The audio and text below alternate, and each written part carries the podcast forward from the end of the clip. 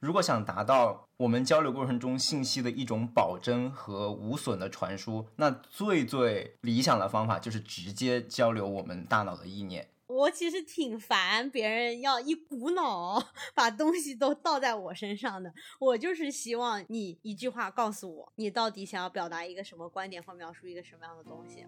艾玛，这是一个管理咨询师的想法。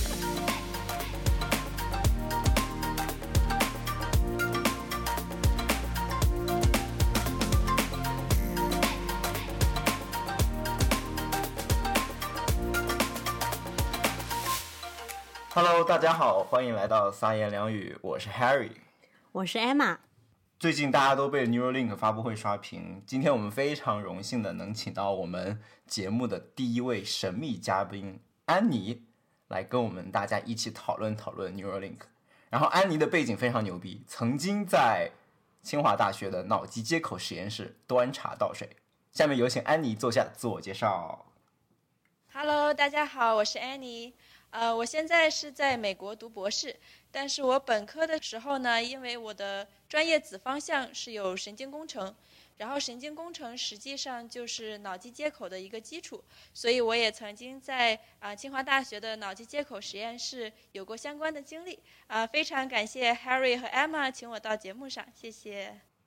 就大家都是看过的 Neuralink 这个发布会，我想知道大家最开始看这个发布会的动机是什么？因为其实它的宣传并不是那么的大众化，也不是一个非常大众化的产品，甚至都没有商业化。我想知道大家看这个 Neuralink 的动机是什么？就是多多少少是不是跟自己的背景有点关系？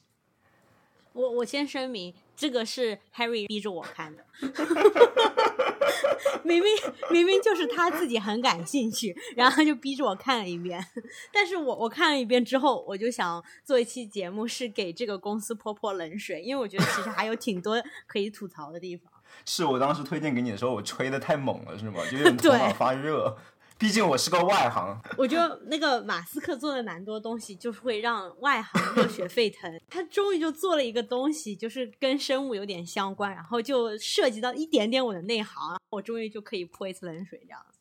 对我当时看这个的动机呢，那肯定是我一看到它的 title，我就这个标题啊，我就觉得哇，这个太惊艳了，这个多少年没有攻克的难题，难道他们攻克了吗？然后当我大概看了一下那个发布会，就觉得嗯，就这。所以，这基本上是我当时看到的一个感觉。结果发现发布会是完美的避开了各种难题。是的，是的，完完美的避开了所有需要攻克的难题。那我们接下来就好好聊聊，具体的避开哪些难题。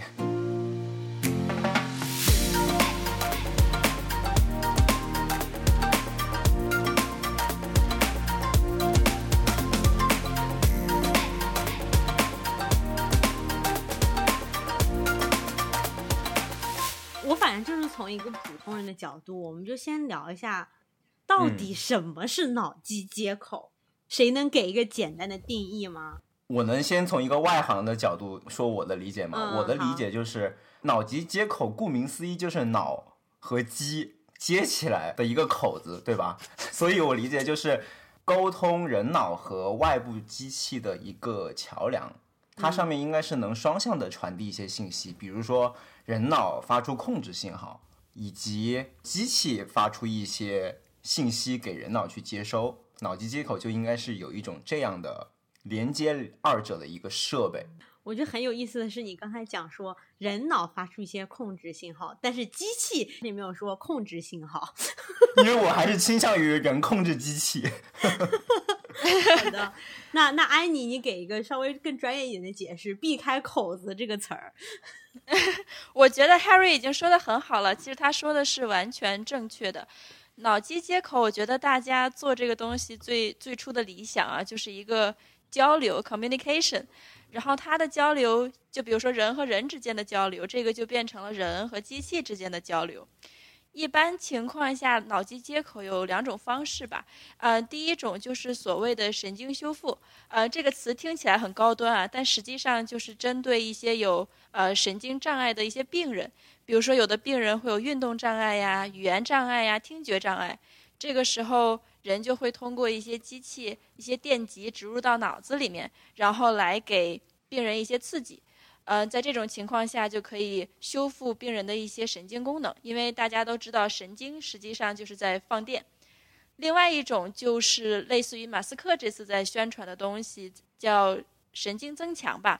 呃，神经增强主要就是说，呃，一个一个例子吧，就是人可以通过意念来拨打电话号码。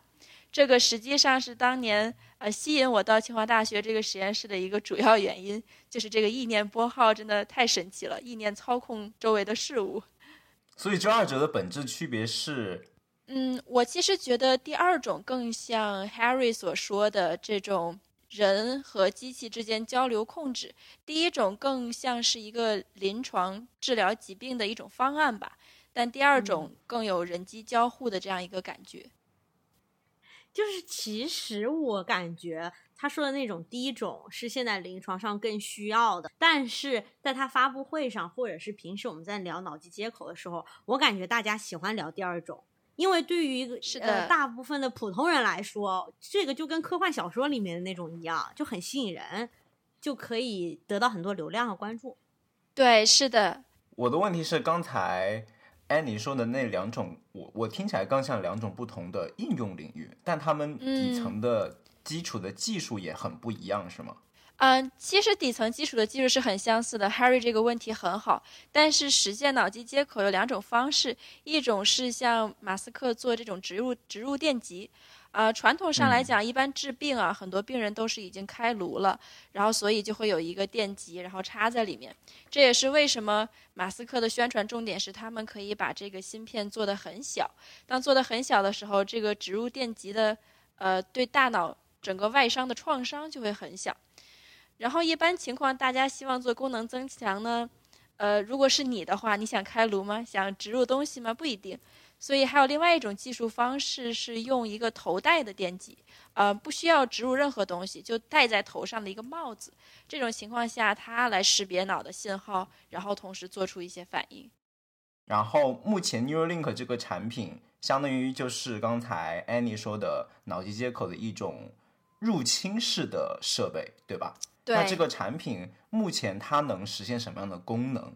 其实我觉得他的东西其实还是挺实验性的，而且就像马斯克最开始在发布会说的，他这个东西主要是解决一些人的大脑的问题，因为他好像是 suppose 大家在人生历程中总会在某个时间段就是会出现一些大脑的问题，所以我觉得他可能更多的把脑机接口打造成一种医疗设备。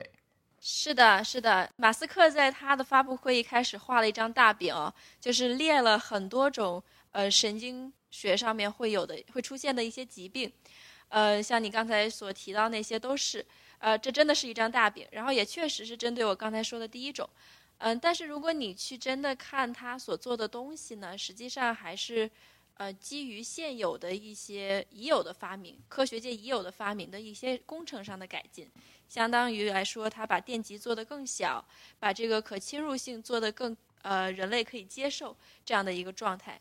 但你说它是不是能实现它以上说的那些大饼上的功能呢？其实并不一定，因为它能实现的可能现在临床上科学界是已经实现了的。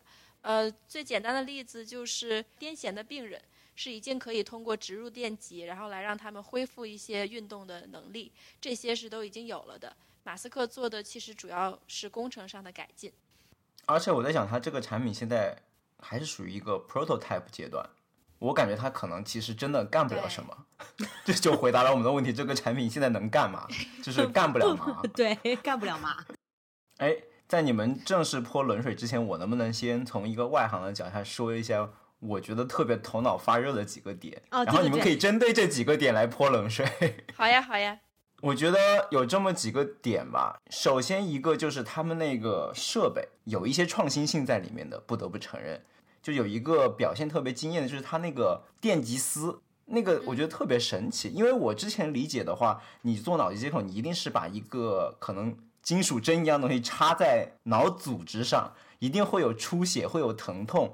但是当我看到它那个像头发丝一样细的电极，我觉得这个在植入方面会减少很多的疼痛和难度。这一点我觉得还挺让我惊讶的，因为这样我就感觉好像。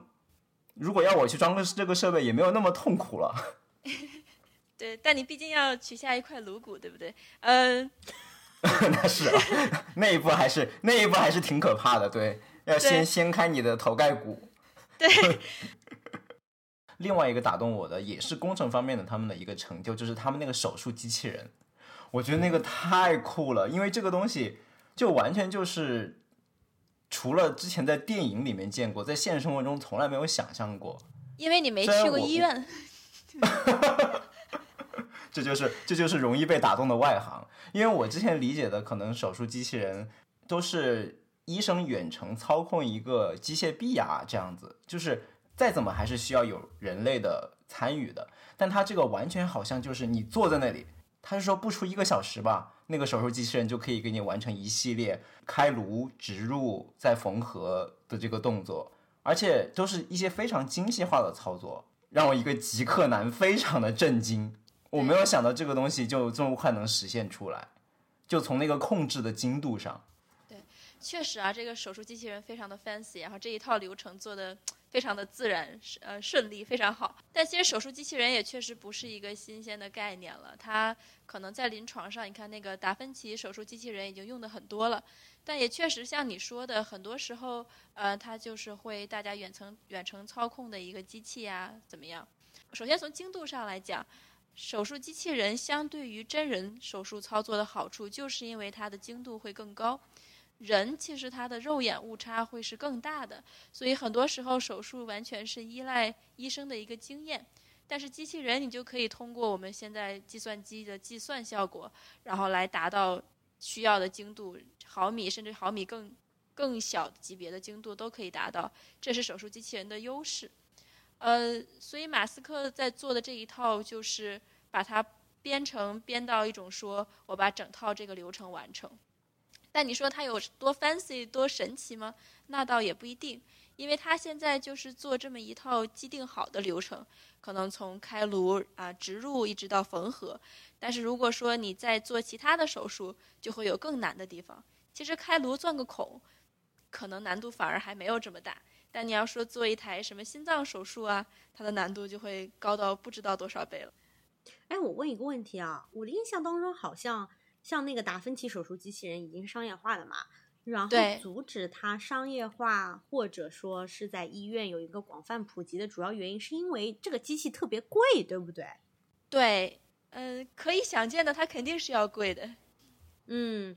我听说就是因为它特别贵，就是特别特别贵。然后从它代替医生，或者说是呃不一定是代代替主刀医生，但是可以代替很多这种在手术当中做辅助的一些人员。从代替这个人力的角度来讲，其实是可能要十年才能回本那种，然后就不是很划算。对的，对的，这个基本上是一个经济上的问题了。对于医院来说，啊，一方面技术是一方面了，一方面医院肯定是要以盈利为目的的嘛，所以他们肯定要考虑这个成本。对我意思就是说，我们之所以还觉得这是一个非常 fancy 的概念，然后没有在医院当中普遍的看到这些机器，其实很大程度上是一个商业原因，而不一定是一个技术的限制原因，对吧？是的，技术的开发永远比临床的应用要早个十几二十年，这都是很正常的事情。但是我觉得，通过马斯克的宣传，也许慢慢的大家就会，呃，更加的去接受这个技术吧。所以像 Emma 说的，其实目前来说，医院里请这么一台机器，还不如请医生。对，就是从成本的角度。对，从成本上来讲是这样。嗯，对，是的。I see。机器人是你第二个让你头脑发热的吗？还有第三个不？还有，你们是已经等不及要泼冷水了，是吗？不是。第三个点，我刚开始看的时候非常激动，但是后来了解了一下，其实我自己就已经在心里面泼冷水了。第三个点就是，它有一个场景，有一个视频是展现它通过收集猪的那个神经信号来预测猪的肢体的运动轨迹。你们记不记得它那个展示那个图？就很 fancy。就是那个图，一边是一边是那个猪在跑步机上跑，它相当于是想通过它的 Neuralink 收集到的猪的脑部的信号来预测猪在跑步机上跑的时候，它的四肢的运动轨迹是怎么样的。嗯，然后左边就有四个不同的信号，我理解的就应该是对应猪的四肢的不同的四个关节点吧，就那个轨迹和它 Neu 通过 Neuralink 信号预测出来的都非常吻合。但是后来我发现这一个好像也是一个非常非常成熟的技术，也没有好像没有什么亮点，只是它那个结果结果 demo 的比较能让人一目了然，也很被打动。所以说嘛，马斯克其实做了这么多，你说火箭是他发明的吗？也不是，但是他就是可以把一些以前很高大上的技术变得更加的亲民、商业化。其实这也是他的好处。呃，但是就像你说的，你要说要给它泼冷水的话，这个技术太成熟了，而且现在很多的技术难点，它也确实没有去想办法攻克。像刚才这个，我觉得里面就是预测猪运动轨迹的那个信号是作为它 reading brain activity 的一个例子。嗯，所以在 read brain activity 这方面，它其实是有很多问题的。对，就像我之前说的，他所做的都是工程上的改进，但你说从神经科学上面，确实还没有任何的涉及。首先就是像你说的读取这个神经信息，它现在就是一个，即使它有一个电极阵列，它也是一个单点。它这个单点从大脑收集来的信号是大脑整个下来的平均信号。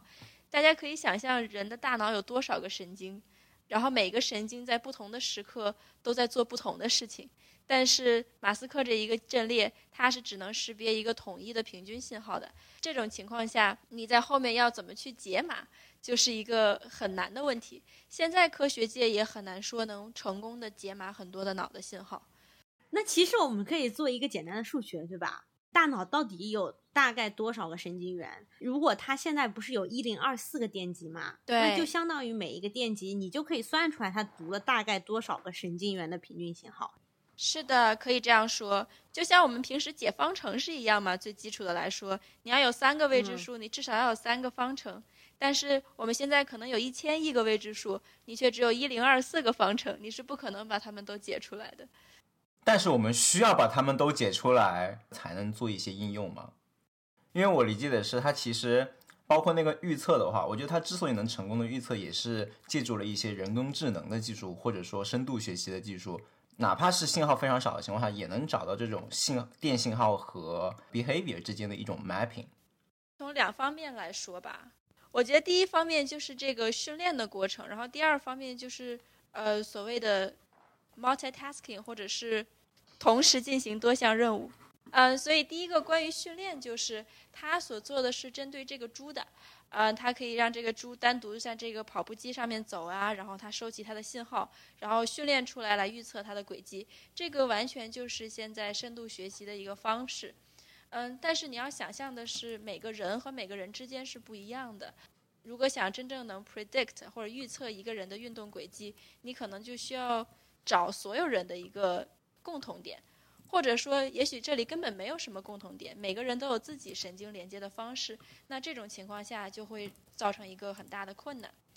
然后第二点，我刚想说的就是这个同时进行多项任务啊，或者说 focus 这个专注。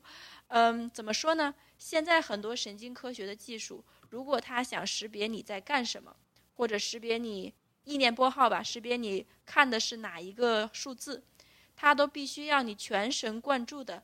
在想这件事情，然后再看这个物体，不然的话，因为你还是像我刚才说的，你的大脑信号是一个平均信号，不然的话，它的噪声太高了，你受到外界的干扰很多，它就没有办法准确的识别你到底在干什么。但你也可以想象，我们的人脑是可以 multitasking，同时做多件事情的。我可以同时想着中午吃什么，然后一边在跟你们聊这件事。我懂了，你刚才讲了全神贯注的意思，其实就是指我要放大我要观测的那个信号，然后把那个信号就增强。同时，我因为全神贯注嘛，我又降低了脑其他区域的这个活动度，所以我才能有这个信噪比可以去检测到。是的。但是我们其实平常人生活就是脑子里就在想很多事情，而且很多事情都想的很浅，对吧？是的。我们不可能一直是全神贯注，因为那样子可能对脑的这个能量的消耗就太大了。所以这样子的话，性噪比其实极其的低。对，艾玛说的特别对。相对来说，就通过我们人为的一些训练，通过我们人的意识的能力，然后去减少这个变量的数量，让大脑完全的集中注意力到他想识别的东西上。这其实没有一定训练是很难做到的。然后这方面还单纯只是说神经解码，就是说。就相当于你在学一门语言，大脑在说他自己的语言，你要怎么去了解他说的话？然后反过来，如果我们要想去控制人脑，当然 Harry 拒绝这个想法。如果我们想要控制人脑的话，那可能是一件更难的事情，因为我们不知道，我们不能释放给他一个平均的信号，他不会去理解你的电信号的，所以你还是要以大脑的方式来反馈给他。所以你们觉得过五十年以后，这个技术可以发展到什么程度呢？听你们讨论之前，我把它定成五十年，但是听完你们讨论之后，我觉得应该把它定成五百年，因为我可能，我觉得照你这么说，我觉得五十年之内肯定都是工程上的飞速前进，因为工程上的进步都是利用我们已有的科学技术，把它实现一些工程化、产业化嘛。所以我觉得。就目前 Neuralink 可以做的一些事情，可能我觉得还是一些非常简单的医学应用，然后把它给普及吧。但是你要说它能突破一些其他的更复杂的大脑功能，我其实并不是很乐观。我不知道你们怎么看。既然 Harry 把这个基调定得如此的悲观，我就稍微乐观一点。虽然我前面泼了这么多冷水，但是。呃，我也知道这个世界上有特别多很优秀的神经科学家在做各方面的研究，所以还是从最开始说那两方面应用来说，我觉得第一方面，五十年以后，不管我们对神经的解码和了解能有多少，但它肯定是能在医学上提供一个很大的帮助的，肯定是会有医学上的成就的。呃，我们现在已经有很多神经工程相关的成就，像人工耳蜗呀，我相信。马斯克能把这个工程上做好，那加上科学家的努力，是可以有很多的医学成果的。然后第二方面，关于所谓的增强，大家都想意念控物呀，甚至把所有现在的智慧城市啊，smart home 智慧家庭，嗯，都转化成呃一个植入电极，我大脑想一下就可以。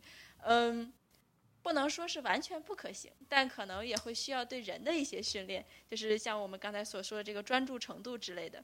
呃，我不会把它说的太悲观，说什么都不可能。我觉得一些小的进展啊，来增加人类的生活质量还是可以的。嗯，说到这个展望的话，其实发布会有一个环节，我觉得是设计的很好的，就是他们 Q&A 环节的最后一个问题，主持人让 Neuralink 的各个职位的工作人员分别说一下对 Neuralink 这个产品最大的希望和最想看到的应用是什么。我可以说一下，就是。就有几个我觉得比较亮眼的设想，第一个就是说这种视觉的修复，它的畅想是说有一天能把一个微小的 camera 直接接到你的大脑皮层，然后让那些可能弱视或者说没有视力的人，能通过这样的方式接收到外界的图像信号，并在自己的大脑里面能成像，相当于一定程度上恢复了视觉啊，一个人工眼球。对，可以这么说。但是在这在这一点上，然后马斯克又一如既往的发散说，我们还可以拥有超级视觉，然后让一些正常人也能看到一些紫外线或者红外线的成像，就是实现一些动物才有的功能。但是那个我觉得就有点科幻了了。但就是从这个视觉修复来说，它有可能吗？我是觉得，如果视觉修复可以做成的话，那他说的那个超级英雄眼球，对，那那个就完全就是一步之遥。因为说白了，就是你的是 camera 的高级和低级的问题，那那个是个工程学问题，又是马斯克最在行的。但是关键是前面一步那个很难，怎么让你这个 camera 的信号变到你脑子里面可以有一个意识的信号？是的，他其实就是来看我人眼去看到这些图像。然后怎么把它转化成一个信号，来通过眼球后面不同的神经去传到大脑，然后传到大脑哪个部分？这些可能是需要神经科学家来解决的问题。但是我觉得，我们不妨乐观一点，因为大家都知道那些人工耳蜗吧，就是给那些有听觉障碍的。嗯。人工耳蜗这个技术已经蛮成熟的了，很多年前我就见到过用耳工人工耳蜗的人来跟我面对面的对话。就当时是一个非常非常激动人心的那种感觉。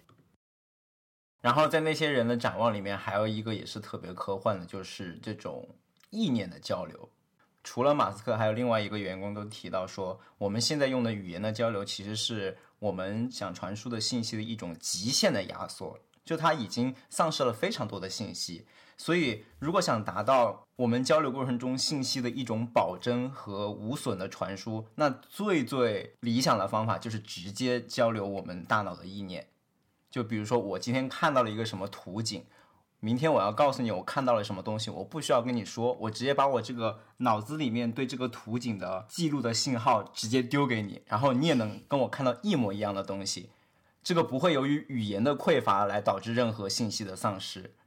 这一点我不知道你们怎么看。其实我觉得这一点可以从两个方面讨论，一个是这个可行性，我知道它的难度是非常非常大的，因为这个已经涉及到了读写双向的这种解码。另外一个就是，如果这个实现了，我觉得其实也也有一个我们到底想不想用这项功能的一个讨论。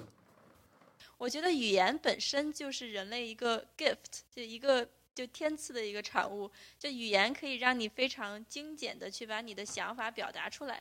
如果你真的是接受一个人大脑里所有所想的东西，那真的信息爆炸的。然后另外一个，呃，讨论这个技术的可行性啊，我刚刚在想两种方面。第一个方面就是像我们刚才所说的，通过一个中间的这样一个过程，比如说有一个计算机，我们先解码，然后再编码传给大脑，这是一种方式。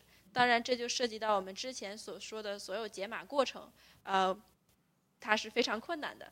然后，另外一种方式呢，就大家就像你们看到《阿凡达》电影里面，它可以让大脑和大脑之间通过神经束直接进行传播。因为我们不了解大脑的编码，假如说有什么样的技术可以让两个大脑之间它们连接，它们自行去编码解码，哎，嗯，不失为一种可能性。当然，这两个现在都还是在科幻的状态下讨论。我反正没有兴趣知道别人脑子里面完全想的是什么，请你用语言用非常精准的方式告诉我。艾玛，这是一个管理咨询师的想法。我就是那种，我其实挺烦别人要一股脑，哎，这个真的是一股脑把东西都倒在我身上的。我就是希望你用你最精简的方式，非常有效率的一句话告诉我。你到底想要表达一个什么观点或描述一个什么样的东西？因为我觉得它被压缩了，有被压缩的好处。这个信就是信息传递过程中的真实性，然后丰富性和效率的一个 trade off 了。对，OK，所以那 Harry，你有被打动吗？有想去吗？Since 这是一个招聘会。对，这个是我想稍微简单聊一下的，因为就像马斯克在发布会的第一句话就是：“我们不缺钱，我们这个会就是来招人的。”所以。把他这个发布会当做一个招聘会的角度来看，你们会被他打动吗？会想为这样一家公司去工作吗？我先先说我吧，因为我自己相当于并不是工程师出身，我应该更接近于 scientist。马斯克就是用已经现有的技术去把它做一个工程化的产品，所以他的团队里面肯定更需要的是工程师，而不是科学家。对，但是我觉得他肯定有很多合作的实验室。对于那些实验室里的科学家来说，我觉得也算是在为这个公司工作吧，能这么说吗？就是拿的拿的钱可能不太一样，对对呀，钱不给够，你凭什么说我是你的员工？钱到位了才可以，好吗？对。但这个是从他的招聘策略上来说的，如果他需需要 scientist 的话，你会去吗？而且钱给够，是，就是他的就是为这样一个使命去工作。关键是在于，我并不觉得马斯克是一个这样的人，就是我并没有觉得他会要想要去攻克这个科学上的难题。而且，如果他要想这么做的话，他现在拥有的钱其实是太少了。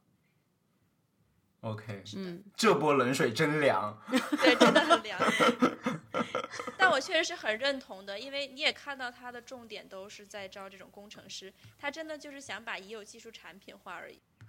其实，在二零一三年的时候，当时奥巴马。在台上就有一个大脑计划吧，叫 Brain Initiative，可多可多经费了。所以一一个国家的之力，然后工作了这些年，都还没有说在解码上面有特别多的进步。那从一个公司的角度来讲，他的钱肯定是不够的。嗯。然后安妮，你你觉得你有被打动吗？我觉得我肯定是没有的，嗯，但是 对，但是怎么说呢？我如果被打动，真的，我多少年前就已经被打动了，嗯，但我确实还是很看重这个科学领域的发展的，这个是实话。我我主要是个人原因，多少年以前我比较怕这种血腥的东西，所以没有做这方面的研究。啊，好了，这是题外话。呃，我觉得我同意 Emma 所说的，他可能招聘的重点还是工程方面，但是我觉得这个。招聘会的方式也好，然后这个 Neuralink 的宣传也好，它还是对这个领域有一定积极的作用的。它可能会让更多的 scientist 去觉得，哎，这个领域确实是有发展的前途，我应该做这个领域，甚至是我应该坚持做这个领域。对，我同意，就是说，呃，我我赶紧圆回来一点啊，嗯，虽然我之前泼了那么多冷水，但是我必须还是要说，它一定是有它正面的积极的作用的，对这个领域一定是一个推动的。那 Harry 轮到你了呀。嗯，就像你说的，它确实是一家 engineering driven 的公司嘛，所以对 engineer 来说还是很打动的。而且，而且我刚刚在看他的招聘网站上，确实他所有的 title 应该百分之九十都是 engineer 结尾的，我都没有找到一个 scientist 结尾的 title，就是一个这样的 position。所以作为，所以我觉得他他对 engineer 打动还是很能抓住 engineer 的心的一点呢，就是讲了一个。非常有使命感的故事，是的。然后一个非常科幻的故事。作为 engineer 的话，我自己是非常注重 make impact，因为 engineer 本来做的活可能相对来说就是比较成熟的东西。但如果我用这些成熟的技术能打造出一个前所未有的应用，这个其实是让我非常激动的一个点。呃，马斯克这样招聘工程师也是一件好事。当真正这个技术有很多的临床应用，然后大家也都。普遍接受这项技术之后，你的科学才会得到进一步的支持，然后有也有更多人有热情投入到这个 science 这个方面的发展上。我觉得一步一个脚印吧，它还是一件一个很有吸引力的，对广大的工程师来讲。而且我觉得马斯克他虽然现在在 Neuralink 注资不是很多，但我觉得他可能更多的也是一个想。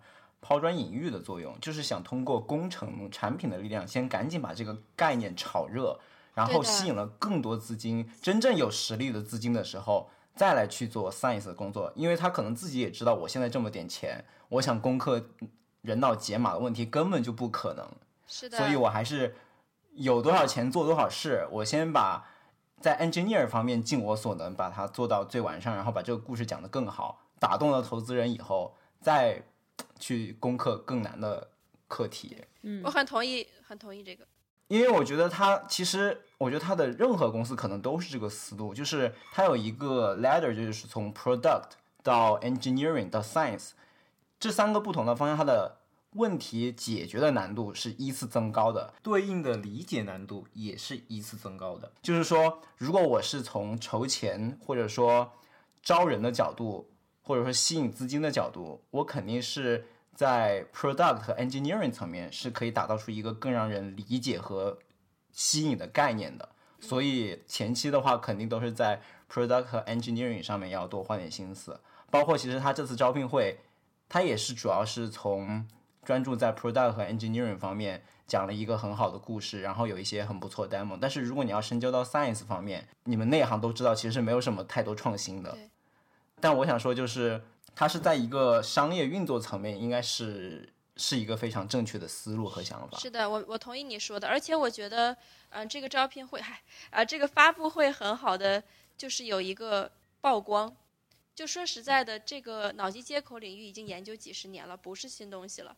我了解它，可能也是清华大学零六零七年的研究成果了。那在这样的一个情况之下，你会发现社会上绝大多数人。都不知道脑机接口这个东西现在的发展现状是什么样的，但是 Neuralink 真的给了大家一个机会去了解这个领域，我觉得这就已经是他成功所在了。没错，也是给那些手上现金过于充足不知道往哪投的人有了一个 选项。可以，突然又变成一个毒奶，从一个鸡汤变成一个毒奶。哎呀，真的，这个总结好。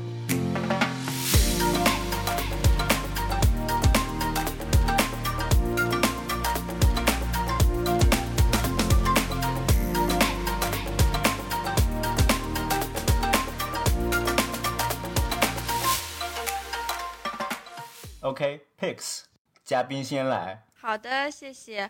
呃，我想给大家推荐的一个 pick 呢是叫《Minority Reports》，呃，中文叫《少数者报告》，它是汤姆克鲁斯主演的，可能已经是十几呃将近二十年前的一部电影了。但是我很推荐大家去看一看，因为它跟我们今天的主题非常相关。呃，我推荐它的原因呢，呃，我说三点吧。首先，第一点。呃，主演很帅，这个毋庸置疑。第二点来说的话呢，就是他在里面所展示的概念，就像我们今天所讨论的，他是一些人，呃，有一些特特异的功能吧，类似于他们在做梦的时候可以预测到未来的犯罪，所以他整个故事是基于呃一个脑机接口技术来把他们做梦梦到的犯罪的画面啊投影出来。这个实际上就是我们刚才所讨论的一个解码的过程。当然，它这已经非常的科幻了，甚至可以解码出一个完整的画面。但是可以让大家借此展望一下未来。然后第三点呢，就是它也呃从社会伦理的角度呃很好的去讲解了这个技术。就比如说，我不想剧透啊，嗯，就比如说我们是不是真的要相信？大家从脑子里面所看到的东西，真正去相信这样的一个预测，还是说我们要更相信人之所以为人，他可以做出自己的选择？我觉得这都是这个电影精彩的地方。当然，它也有嗯，它可能逻辑上不能圆的地方，但是大家容忍一下了。我记得我当时看这个电影的时候，就是觉得他对未来世界的这么一个描绘的画面特别酷炫，因为他那个公路有那种横着竖着的，你可以竖着开、横着开，然后觉得，然后那样子的公路追车就很很酷炫。对，这是另外一方面的高科技了，和今天的角度无关，但是确实很酷炫。OK，Emma，我今天的 pick 其实也跟主题蛮相关的，是我最近在看的一本书。算是一本纪实文学的书吧，因为它是一个根据真实故事来写的，叫做《Hidden Valley Road》。嗯，就它我查了，它没有中文名，但反正副标题叫做《Inside the Mind of an American Family》。它呢就是讲述了大概在五十年前，在美国的科罗拉多州有一个天主教的家庭，他们只连续生了十二个小孩，其中这十二个小孩呢是十个哥哥和两个妹妹。然后这十个哥哥中有六个陆续的在青少年时期被诊断出了严重的精神分裂症，所以这本书就是，嗯，把这个家庭的故事和对精神分裂症的研究历史穿插着来讲的。然后我觉得。我会很喜欢的原因，是因为一方面我对这个疾病有了更多的一种了解和理解吧，然后同时我又读到一个情节非常离奇曲折的故事，虽然它是真实的，但是它的那个里面就有很多关于什么谋杀呀、自杀呀的这些这种电影情节一样的那种，所以就是很好看，而且这本书其实是今年四月份才出版的。才也就过了五个月都不到，嗯，然后在 Goodreads 上面已经有两万多个评价，在豆瓣上面也有八点七分，所以其实还挺火的，就推荐给大家看一下，棒棒的。OK，相比大家这么干货的 pick，那我的 pick 可能 有一点逊色。不会不 会不用。我的 pick 也是一部电影，但是这部电影我觉得大家肯定都看过，但可能很多人都是在十年、二十年前看过。我的 pick 就是说，在这个 Neuralink 出来。之际，在脑机接口重新这个概念重新火起来之际，可以再去回看一遍，就是《黑客帝国》的第一部。哦，你们都是推荐男主很帅的电影嘛？对呀，我推荐的不是这个点，谢谢。首先，《黑客帝国》就是让我现在想起来再看一遍，其实我最近也有看过一遍了，让我我依然非常惊艳。其实你会发现，很多科幻电影。它很难跳出一个十年、二十年的 scope，就是你把它往后推五十年后，你会发现这个现实已经成真了。然后那个科幻电影已经变成了一部类似放在现在可能算作纪录片，比如说曾经的《环游地球》这一系列的电影，在现在来看其实已经完全不在话下，就是很容易实现。嗯，但是《黑客帝国》这个电影你放到现在还是会觉得它很有前瞻性，甚至它里面的任何一项技术，我们现在都。依然遥不可及，尤其是看了 Neuralink 发布会，尤其在你们泼了冷水以后。但是我会发现它里面有一些点和 Neuralink 发布会里面的一些那种 highlight 是非常耦合的，就会让我在看这部电影的时候有一些不同的感觉。首先，第一个耦合就是你们记不记得《黑客帝国》里面他们植入人脑那个装置也是在头上，好像打一个洞。是在那个就是这脑后面，然后直接插进去的。对对对对，就脖子和脑连的那个地方。就那个洞就让我跟这个 Neuralink 这个颅骨顶上打个洞，我觉得特别异曲同工。当时我看到发布会第一时间我就想到，这个是不是借鉴了，是不是在致敬《黑客帝国》？就在就在头上打个洞，然后装个东西进去。另外一个就是超越技术的一些思考吧，就像我们刚才说，如果真正有一天实现了意念控制，我们要不要打开这个开关？这个也是让我想到了《黑客帝国》里面那个红色和蓝色的药丸。嗯，就是如果真正有一个虚拟世界，有一个更大的虚拟世界，你在里面可以为所欲为，或者说有超能力，以及能实现一些超越现有意念的控制的话，你愿不愿意进入那个世界？我觉得这个问题，在我重新看这部电影的时候，会有一些新的思考。嗯，对像我这种咸鱼的话，一定是希望就在那个 Matrix 里面做一个普通人。对呀、而且我记得这部电影它的武术啊指导是中国人，就是你没有觉得它里面很多动作就非常的东方吗？哦，对对对对对，袁和平，我发现艾玛总是能找到这部电影的动作精华在哪里，什么飙车啊、功夫啊，这是个科幻动作片，OK，他的武术指导是袁和平，OK，OK，那我们今天的播客就聊到这里，谢谢大家，谢谢安妮，希望安妮下次还能来播客做客。好的，我非常愿意。对我们肯定还会再看到安妮的，我们下周再见。咱们下周再见，拜拜。拜拜，谢谢大家。you